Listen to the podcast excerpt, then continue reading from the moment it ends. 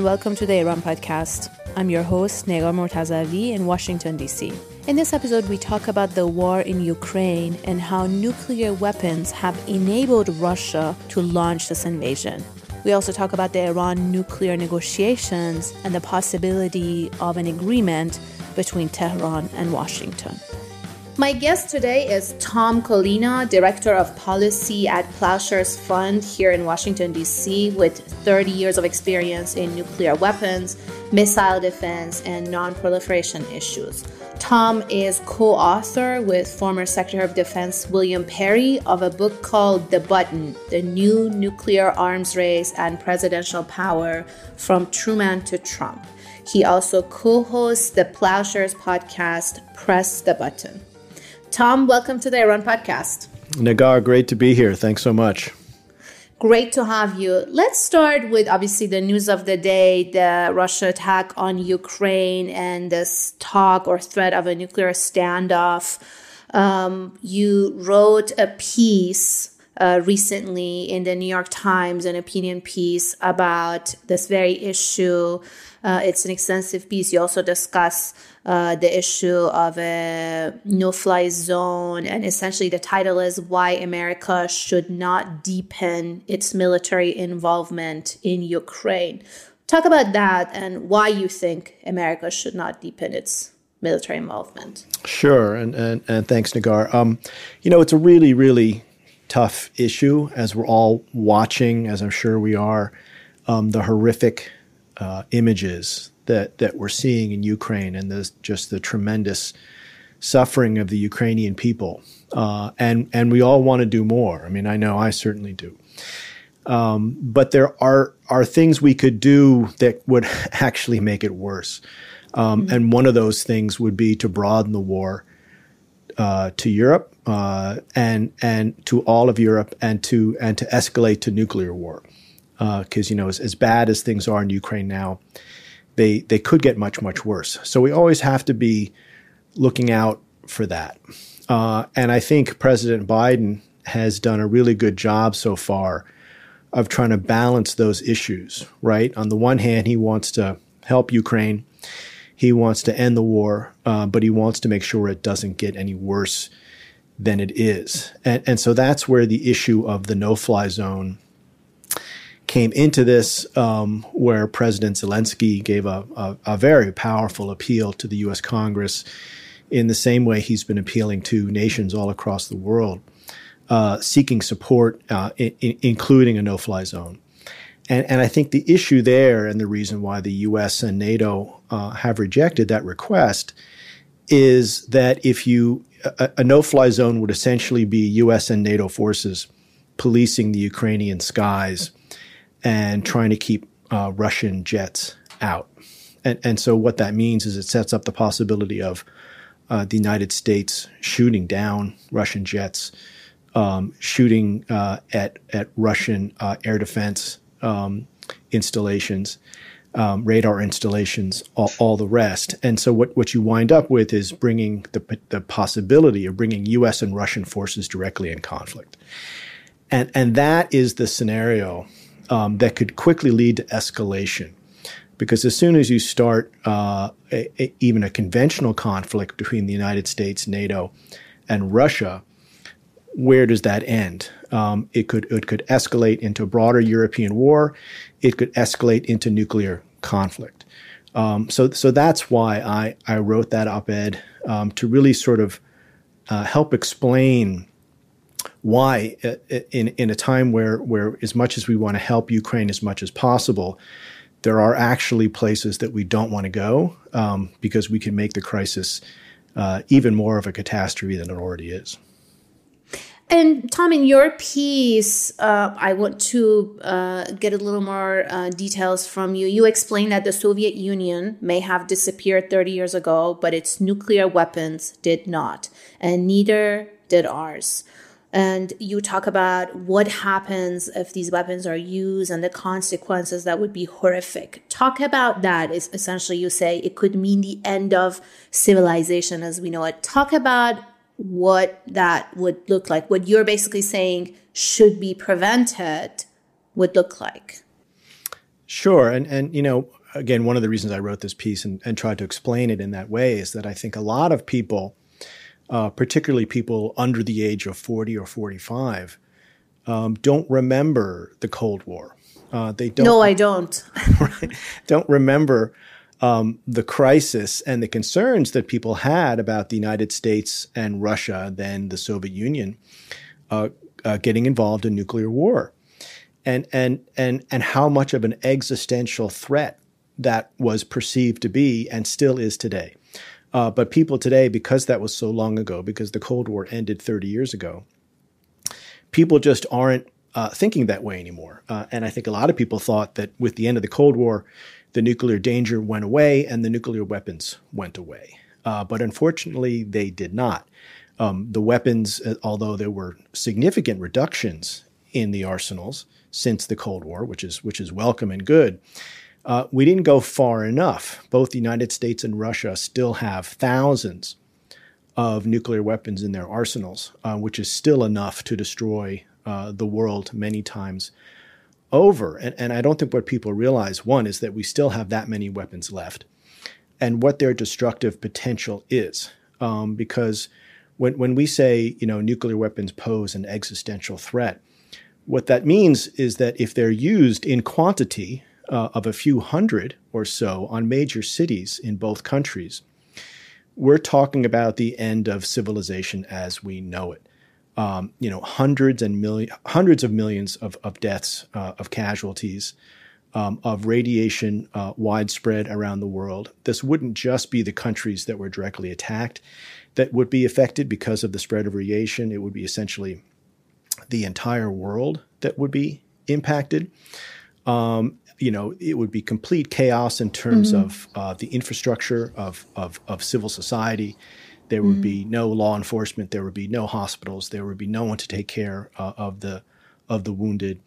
Um, you know, it is is often been said of nuclear war uh, that the living would envy the dead because though if you're lucky enough, quote unquote, to survive a nuclear war, there would be essentially nothing left um, of civilization except except rubble. Uh, and and this is not um, a thought that most people are thinking about these days. So I think people mm-hmm. were very uh, shocked and, and put into an anxious state when we started hearing uh, threats of nuclear war again in the war uh, in Ukraine. Russia, of course, as everyone knows by now, uh, invaded Ukraine and then started making nuclear threats. Uh, and particularly, it's, it's, it's Russia's threat in this case was to use nuclear weapons first um, to keep other nations out of Ukraine. Uh, because Russia did not want the United States or NATO sending troops into Ukraine uh, to protect Ukraine. Russia wanted more of a free hand uh, to invade Ukraine and is using its nuclear forces a- as a cover to do that. So essentially, we have a situation uh, where Russia has has taken Ukraine hostage mm-hmm. with with nuclear threats uh, to keep other nuclear powers out, um, mm-hmm. and it's working, right? And and this is part of the reason why the Bush administration I'm sorry, the Biden administration and NATO don't want to get involved any deeper in Ukraine because of the nuclear threats uh, mm-hmm. that Russia is making. This is exactly what you also mentioned in your piece. Uh, you wrote that the US nuclear arsenal does nothing for us in this conflict. And I don't think a lot of people are looking at it that way. But uh, you also explained that the arsenal did not keep Mr. Putin out of Ukraine. And in fact, the existence of his nuclear weapons, if anything, helped him enable this war. And then you explain that we must change our attitude toward nuclear weapons and this old way of thinking. So, talk about what you think should be done, this change of attitude. How, what should be changed, and how should this be seen in a way that is not the old ways of thinking? Sure. I mean, I think a lot of people think um, along the lines that we've been told to think, which is that nuclear weapons keep the peace, mm-hmm. uh, nuclear weapons keep us safe. And, and, and clearly, in the Ukraine situation, uh, they did not keep the peace. They did not keep Russia out of Ukraine. Uh, and in fact, the, you know, the U.S. nuclear weapons have, have essentially no role in the crisis, while Russia's nuclear weapons have a very large role in the crisis, which, as I explained, is to, is to keep the United States um, and NATO out of the conflict. Mm-hmm. And so we have this, you know, I wouldn't call it new, but uh, a new flavor of of the use of nuclear weapons by a dictator, right? So here we have a dictator in the name of Vladimir Putin using his nuclear weapons to hold Ukraine hostage and keep everyone else out. It, it, it's a kind of nuclear blackmail. Mm-hmm. And the danger is that if we don't address this, if we don't stop this, if we don't stand up to it, uh, we may see Putin do this again and again.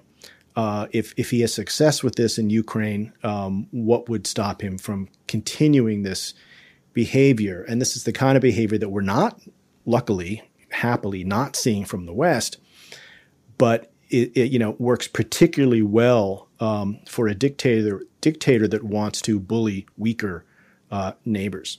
So how do we put a stop to this? Well, well, part of this is to look at the underlying policy um, that countries have. And, and what Russia is saying is that we would use nuclear weapons first. We would start nuclear war uh, to keep other nations out of Ukraine. Uh, and so I think part of what we need to do is build global opposition to starting nuclear war, to being willing to use nuclear weapons first uh, in a crisis. We've seen a lot of support for for um, ending or or banning the first use of nuclear weapons. Uh, mm. Other countries support this. Uh, China has a no first use policy. Others do as well. And and so what we're saying is now is the time for the United States, if they want to stop this kind of abusive, dangerous policy from Russia, is to build international opposition to what Russia is doing uh, by opposing the first use of nuclear weapons by saying that no country should be willing to start nuclear war. Uh, unfortunately, we have a new policy that was just pronounced by the Biden administration uh, that doesn't do that, that basically agrees with Russia's policy um, that allows for the first use of nuclear weapons uh, against, uh, say, a, a conventional attack if it's significant enough, um, if it if it causes extreme threats uh, to the United States, that the United States would see itself as allowed uh, or plausible to use nuclear weapons um, in response. So instead of of isolating Russia's policy of, of first use, we're essentially matching it, and and and that's unfortunate because that undermines, that makes it much harder for uh, the Biden administration to build international opposition to what Russia is doing in Ukraine today. Mm-hmm. And um, at the end, you conclude your piece by saying to reduce Russia's leverage in the future, we must face the fact that nuclear weapons are more useful to Mr. Putin than they are to the West, and that the bomb is a weapon of terror, pure and simple, and we must do all we can to keep it in check. It was an excellent piece. I encourage our listeners to go and read the full piece in the New York Times opinion page. Um, shifting gears slightly, moving to Iran, which is not unrelated to to all of this discussion, and your organization, Ploughshares Fund, works extensively on this issue. I know you work on Iran. You're a supporter of the JCPOA, the Iran deal, and of the revival of, of the deal under the Biden administration. First of all, talk about the latest um, that you're hearing where we've seen sort of a stalemate in the past weeks and this final sticking point of the foreign terrorist organization, the designation of the IRGC. But what are you hearing? Where is the deal revival standing at this moment? Well, I, I don't think I'm hearing anything different than what you're hearing, which is that we're still waiting. Uh, and it's a very frustrating waiting game uh, where you know things seem to be going uh, pretty well. Uh, I, I, think we all thought quite fortunate that that it, for a while it looked like the deal would get stuck um, uh, as a result of the war in Ukraine and and Russia making trouble for the deal in the context of the Ukraine war. We seem to have uh, dodged that uh, particular crisis only to be sort of left in limbo where the United States and Iran are still trying to resolve the issue that you talked about, uh, the foreign uh, terrorism designation. Uh, and and so that's it's unfortunate um, because you know we want to get on with this. We we want to get this deal back in place. um, this is the best way uh, to prevent uh, an Iranian nuclear bomb. Uh, it, it's the it's the only option that can actually do that. And um, you know, it, it, it's it's just unfortunate that that um, the FTO designation is really not. Uh, it's just not that important. It's symbolic. Um, you know, mm-hmm. it, it's something that is is being made uh, a lot of by the opposition to the deal. Uh, but in the end of the day, it's so much more important to revive um, the Iran nuclear deal, to put constraints back on Iran's nuclear program, and avoid what could either be uh, an Iranian bomb or, or, military action and a potential uh, war in the Middle East to try to prevent that from happening. So we, we really want to see the deal revived as soon as possible. Mm-hmm. There was an interesting piece today in the Washington Post by Glenn Kessler, their fact checker. Um, it's titled No Biden's New Deal with Iran Won't Involve U.S. Taxpayer Dollars. Because there's this constant line repeated out there that the Obama administration gave American tax dollars to Iran, billions of dollars of American taxpayers' funds to Iran. It was repeated by former President Trump, and that it, the Biden administration is going to repeat that. Representative Jim Banks uh, recently said on Fox News that Joe, quote unquote, Joe Biden will be the biggest funder of terrorism in the world, and American taxpayers are going to be the ones paying for it. And in this piece, essentially, Glenn uh, Kessler explains how these are not American funds, these are Iranian funds that have been blocked um, because of US sanctions or international sanctions in various banks and accounts around the world, including uh, some funds that are blocked in, in South Korea, and explains basically the details of how it was done under the Obama administration and how it will be done under the Biden administration. What do you think about this narrative that's put out there by the opponents of the deal, mostly Republicans and a few Democrats, and how they're trying to push this line that a no deal situation, essentially what the Trump administration created, is better than than reviving the JCPOA. You know, I, I just find this entire situation tremendously frustrating because because the opposition um, knows that they don't have the facts on their side, so they create these false narratives to try to confuse the situation uh, and to build political opposition to the deal uh, and this this financial aspect is one of those. Um, the foreign terrorist designation is another. Uh, all they're trying to do is throw up these various smokescreens so that people don't focus on the real issue, which is the real issue is we're trying to stop an, the development of a nuclear bomb in Iran. And that the Iran nuclear deal, reviving that deal, is the best way to do that. And because, because they don't want to address that issue, they mm. keep raising these, these other red herrings, these other issues that don't at all uh, rise, you know, to, to the level of the benefits that the deal would bring. Um, but instead, they just keep raising them in the hopes that they'll create these these false narratives, these false concerns that will distract people into thinking that the deal is not worth it. When in reality, I mean, the, the, the simple truth is that you know, it's it's a very unusual situation. We've lived with the Iran nuclear agreement uh, for years under the Obama administration, and then we lived with it for years. Uh, we then we lived without the deal for years, first under the Trump administration and now under the Biden administration. So we can compare life very clearly, life under the deal and life without the deal. And it's very rare in life that you, you get to compare two dramatically different situations that you actually had the opportunity to live through. But if we look at mm-hmm. life where the deal was in force, it was much better than the situation we have now, where when the deal was in force, we had Iran abiding by that deal uh, as verified by the International Atomic Energy Agency inspectors. Uh, we had Iran's nuclear program and and there was a 12 month uh, uh, cushion there where Iran was was was kept 12 months away from uh, producing enough nuclear material, highly enriched uranium in this case, uh, to make a bomb. they would still need more time to actually turn that material into a bomb if they chose to do that. But but under the deal, uh, they were roughly tw- kept 12 months away from having enough enriched uranium for a bomb.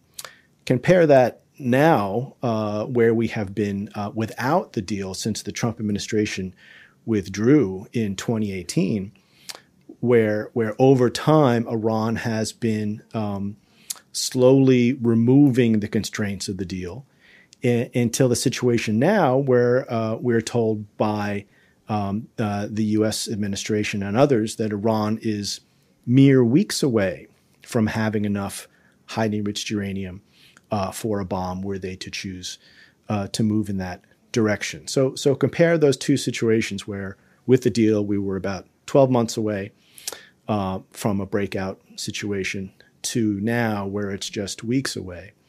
Uh, and and the danger that it raises is that if Iran gets closer and closer and closer to a bomb, there is there is deep concern that that someone, either uh, Israel or some uh, uh, another nation, would would decide to move to prevent Iran from taking that action, uh, and and therefore could draw us into a military conflict in the Middle East, which I think uh, I would certainly say is the last thing we need right now. So so the case to me is just so clear when you look at life with the deal and life without the deal that we'd be so much better off with the deal.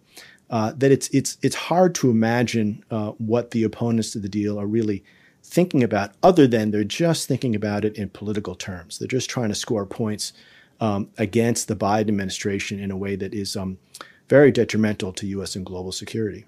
Mm, and one of the um, arguments we're hearing in DC, obviously, that is that there's going to be backlash um, to a revival of the deal or essentially any deal because I personally think that deal critics just don't want any deal. If there is not one deal um, that would get their endorsement, be it the Republicans were opposed or the few Democrats. But there's this notion that there will be a massive political cost um, that the Biden administration would have to endure. And um, we know, I just saw actually a quote from Dylan Williams at J Street, who works in Congress a lot, um, essentially saying not one Democrat who voted for the deal in 2015 lost their seat to someone who opposed the deal in 2016. So there's this fear that there will be a massive political backlash but then that's not really backed up by the polls we're seeing, where it seems like the majority of the American people, in fact, do support a diplomatic solution with Iran. So, talk about this perception of a massive political cost or a backlash that the opponents are projecting in DC and how you think it would be um, in reality if a deal is struck.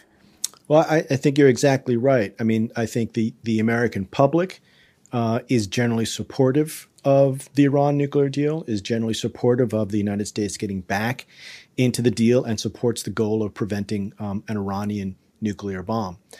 Now, you know, having said that, politicians are uh, a conservative lot, uh, particularly when they're up for reelection. They tend to get very cautious. Um, and so some are indeed um, worried that um, the opposition, in this case, um, uh, you know, f- much more Republican opposition than Democratic opposition, will use this as an issue in the upcoming elections later this year. Um, I, I, think that fear is overblown. Uh, I think the deal will uh, survive a congressional vote, uh, which is likely if the deal is is revived, uh, and that it'll probably be similar to the situation. Uh, actually, I, I, think there'll be an easier time for members of Congress than the situation was in 2005, as you, I'm sorry, 2015, where you correctly say that that none of the members um, that voted for the deal lost their seat as a result um, of that vote. And the reason it'll be easier now is because there's so much more going on in the world now than there was in 2015. In 2015, it was a, it was an odd situation where this issue, the Iran nuclear deal, was getting a huge amount of attention. Um, and it, it was focused on uh, quite a lot in, in congressional races and in Congress. I think this year it's going to be overshadowed by so many other things that are going that are going on, whether it be COVID uh, or the war in Ukraine or or so many other things, and and people will be um, really quite relieved to have a deal that prevents yet another crisis, uh, this one over nuclear weapons in the Middle East. So yes, I mean I think members of Congress will always be concerned. They'll always be uh, skittish about issues that that that they think that the other party uh, might have an upper hand on. But in this case, I think um, they just need to get on with it. Uh, as you said in a in an article that was published uh, today, that the administration just needs to understand that there's going to be some political blowback from the opposition when the deal is done. Uh, the administration, the Biden administration, that is, is going to have to get up and and defend the deal. Uh, there will be, you know, some uh, political uh, uh pain to that as they as they sort of attract uh, an attack that will be coming from the Republicans. But at the end of the day, it's worth it uh, because the deal is tremendously important to U.S. and global security, and the political fallout will simply not be as great as people are, are worried it will be. Mm-hmm. Yes, I said this to Al Jazeera. I compared it to ripping a band-aid. It's essentially it's gonna hurt for a second, but you just have to do it and then you'll be you'll be fine after, just as you explained. I think the the backlash is overblown in DC. What about um, critics of the deal outside the US? We know under the Obama administration, the JCPOA had very powerful opponents in the region from former Israeli Prime Minister Benjamin Netanyahu to U.S. partners in the Persian Gulf, mainly Saudi Arabia and the UAE. How strong do you think that opposition to the deal is going to be from those parties? We know Israel has a new government. And we've also seen some outreach between the Biden administration and their partners, especially Saudi Arabia and the UAE. Do you see a difference in that dynamic compared to the Obama time? I, I do. Uh, you know, when um, Netanyahu was prime minister of Israel, he was, you know, so opposed uh, to to the Iran nuclear deal. I mean, if people remember, he actually came to the United States um, not invited by President Obama and gave uh, a tremendously negative speech to Congress um, opposing the Iran nuclear deal. I mean, unprecedented um, and, and insulting, uh, I would say, opposition coming from, from Israel. Um, now, the new Israeli government, excuse me, um, also opposes the Iran nuclear deal, but not anywhere as near as as uh, as as intensely, as loudly as Netanyahu did. So so I don't think we're going to see um, you know the kind of opposition coming from Israel that we did in uh, in 2015. And not only that, but but we're starting to hear from um, the security establishment in Israel, who is quite uh, supportive of the deal and thinks it was quite a huge mistake by the Trump administration to withdraw uh, and that and that many in the security establishment in Israel seeing the Iran deal as the best way forward um, to prevent um, a nuclear Iran. So so no, I don't think the international opinion will be as much of a factor um, as it was uh, the last time around in 2015, and and in fact, you know the international factor, Israel in particular. Um, ultimately, did did not sway uh, the deal from going forward and from being approved um, by the Obama administration. Um, I think Israel did have a real impact on President Trump withdrawing from the deal, which, as as uh, many of us see now, was just a tragic, tragic mistake. Uh, but I don't think we'll see Israel preventing um, the Biden administration from reviving the deal if it can. Mm-hmm. And uh, Tom, what about those who mm, sort of trying to be the devil's advocate, but those who claim that the deal a deal is good, but that this is not a good deal. They used to say it back in the Obama time to the JCPOA, and now about the revival. I believe even Senator Menendez said this in the Senate floor that he is looking um, for a deal that's better, that's stronger, more comprehensive, or longer. There's been all kinds of criticisms at the JCPOA. What do you say to that, to those who say we want a deal, but we just want a better deal and this is not a good one? Well, I would say that you know the Trump administration tried that, right? They they withdrew mm-hmm. from the deal, um, making the argument that they were going to pursue a maximum pressure campaign uh, of sanctions on Iran to drive Iran back to the negotiating table to mm-hmm. negotiate a better deal. And guess what? It didn't work. Iran said, no way. Uh, instead of coming back to the table, uh, we're just going to revive our nuclear program, uh, which, after waiting a respectful amount of time, about a year, um, they did. And, and now, you know, we're much closer to a bomb in Iran than we were when the deal was in force. So I would say, you know, sure, people can wish for whatever they want, but they have to be practical.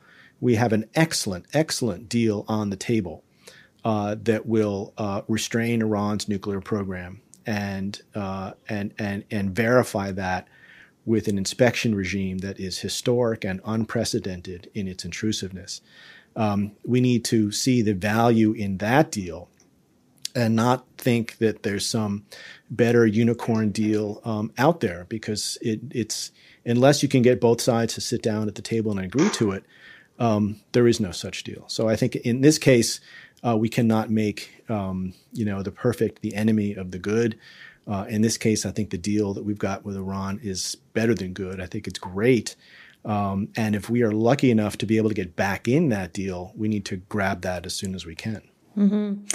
And uh, looking to the future, Tom, we know the president has said that he's interested to, uh, you know, do follow-on negotiations with Iran about other issues beyond just the nuclear program, which is the priority right now, but on regional uh, policies and the missile program and all of that. And the Iranian side also has their own concerns. I've uh, interviewed the Iranian foreign minister and I asked him about this issue of regional policy and the missile program. And he said, We're concerned about the amount of weapons that's sold to our, our, rivals in the region. Is that something that's going to be up for negotiation at the table? If, if there is, then we may be considering uh, discussing these issues. What do you think the Biden administration can and should do after they have revived the JCPOA or made a nuclear deal and basically essentially dealt with the nuclear program beyond that? Well, I think I think the first point to make is that you can't get on to those other issues until you revive um, the Iran nuclear deal uh, as it is with Iran. Um, exactly. There's there's no there's no Iran deal two until you get back to uh, Iran deal one. So mm-hmm. so let's get that done, and then you can think about the other things um, like Iran's uh, proxy activities in the region, uh, Iran's missile program, um, and all the rest. And, uh, you know, that's going to be a tough negotiation. So the question is sure, the United States has things it wants from Iran. What is the United States willing to give to Iran to get those things? I, I never hear about that side of the, of the question. All we hear about mm-hmm. is what the United States, uh, additional things that the United States wants from Iran. But I, I would say, as, as serious as all those issues are, you know, terrorism in the region, uh, Iran's ballistic missile program, None of those, to me, are, are as important a security concern as Iran's nuclear program. So let's solve the big issue first. Let's let's move uh, Iran further away from the bomb than they are now.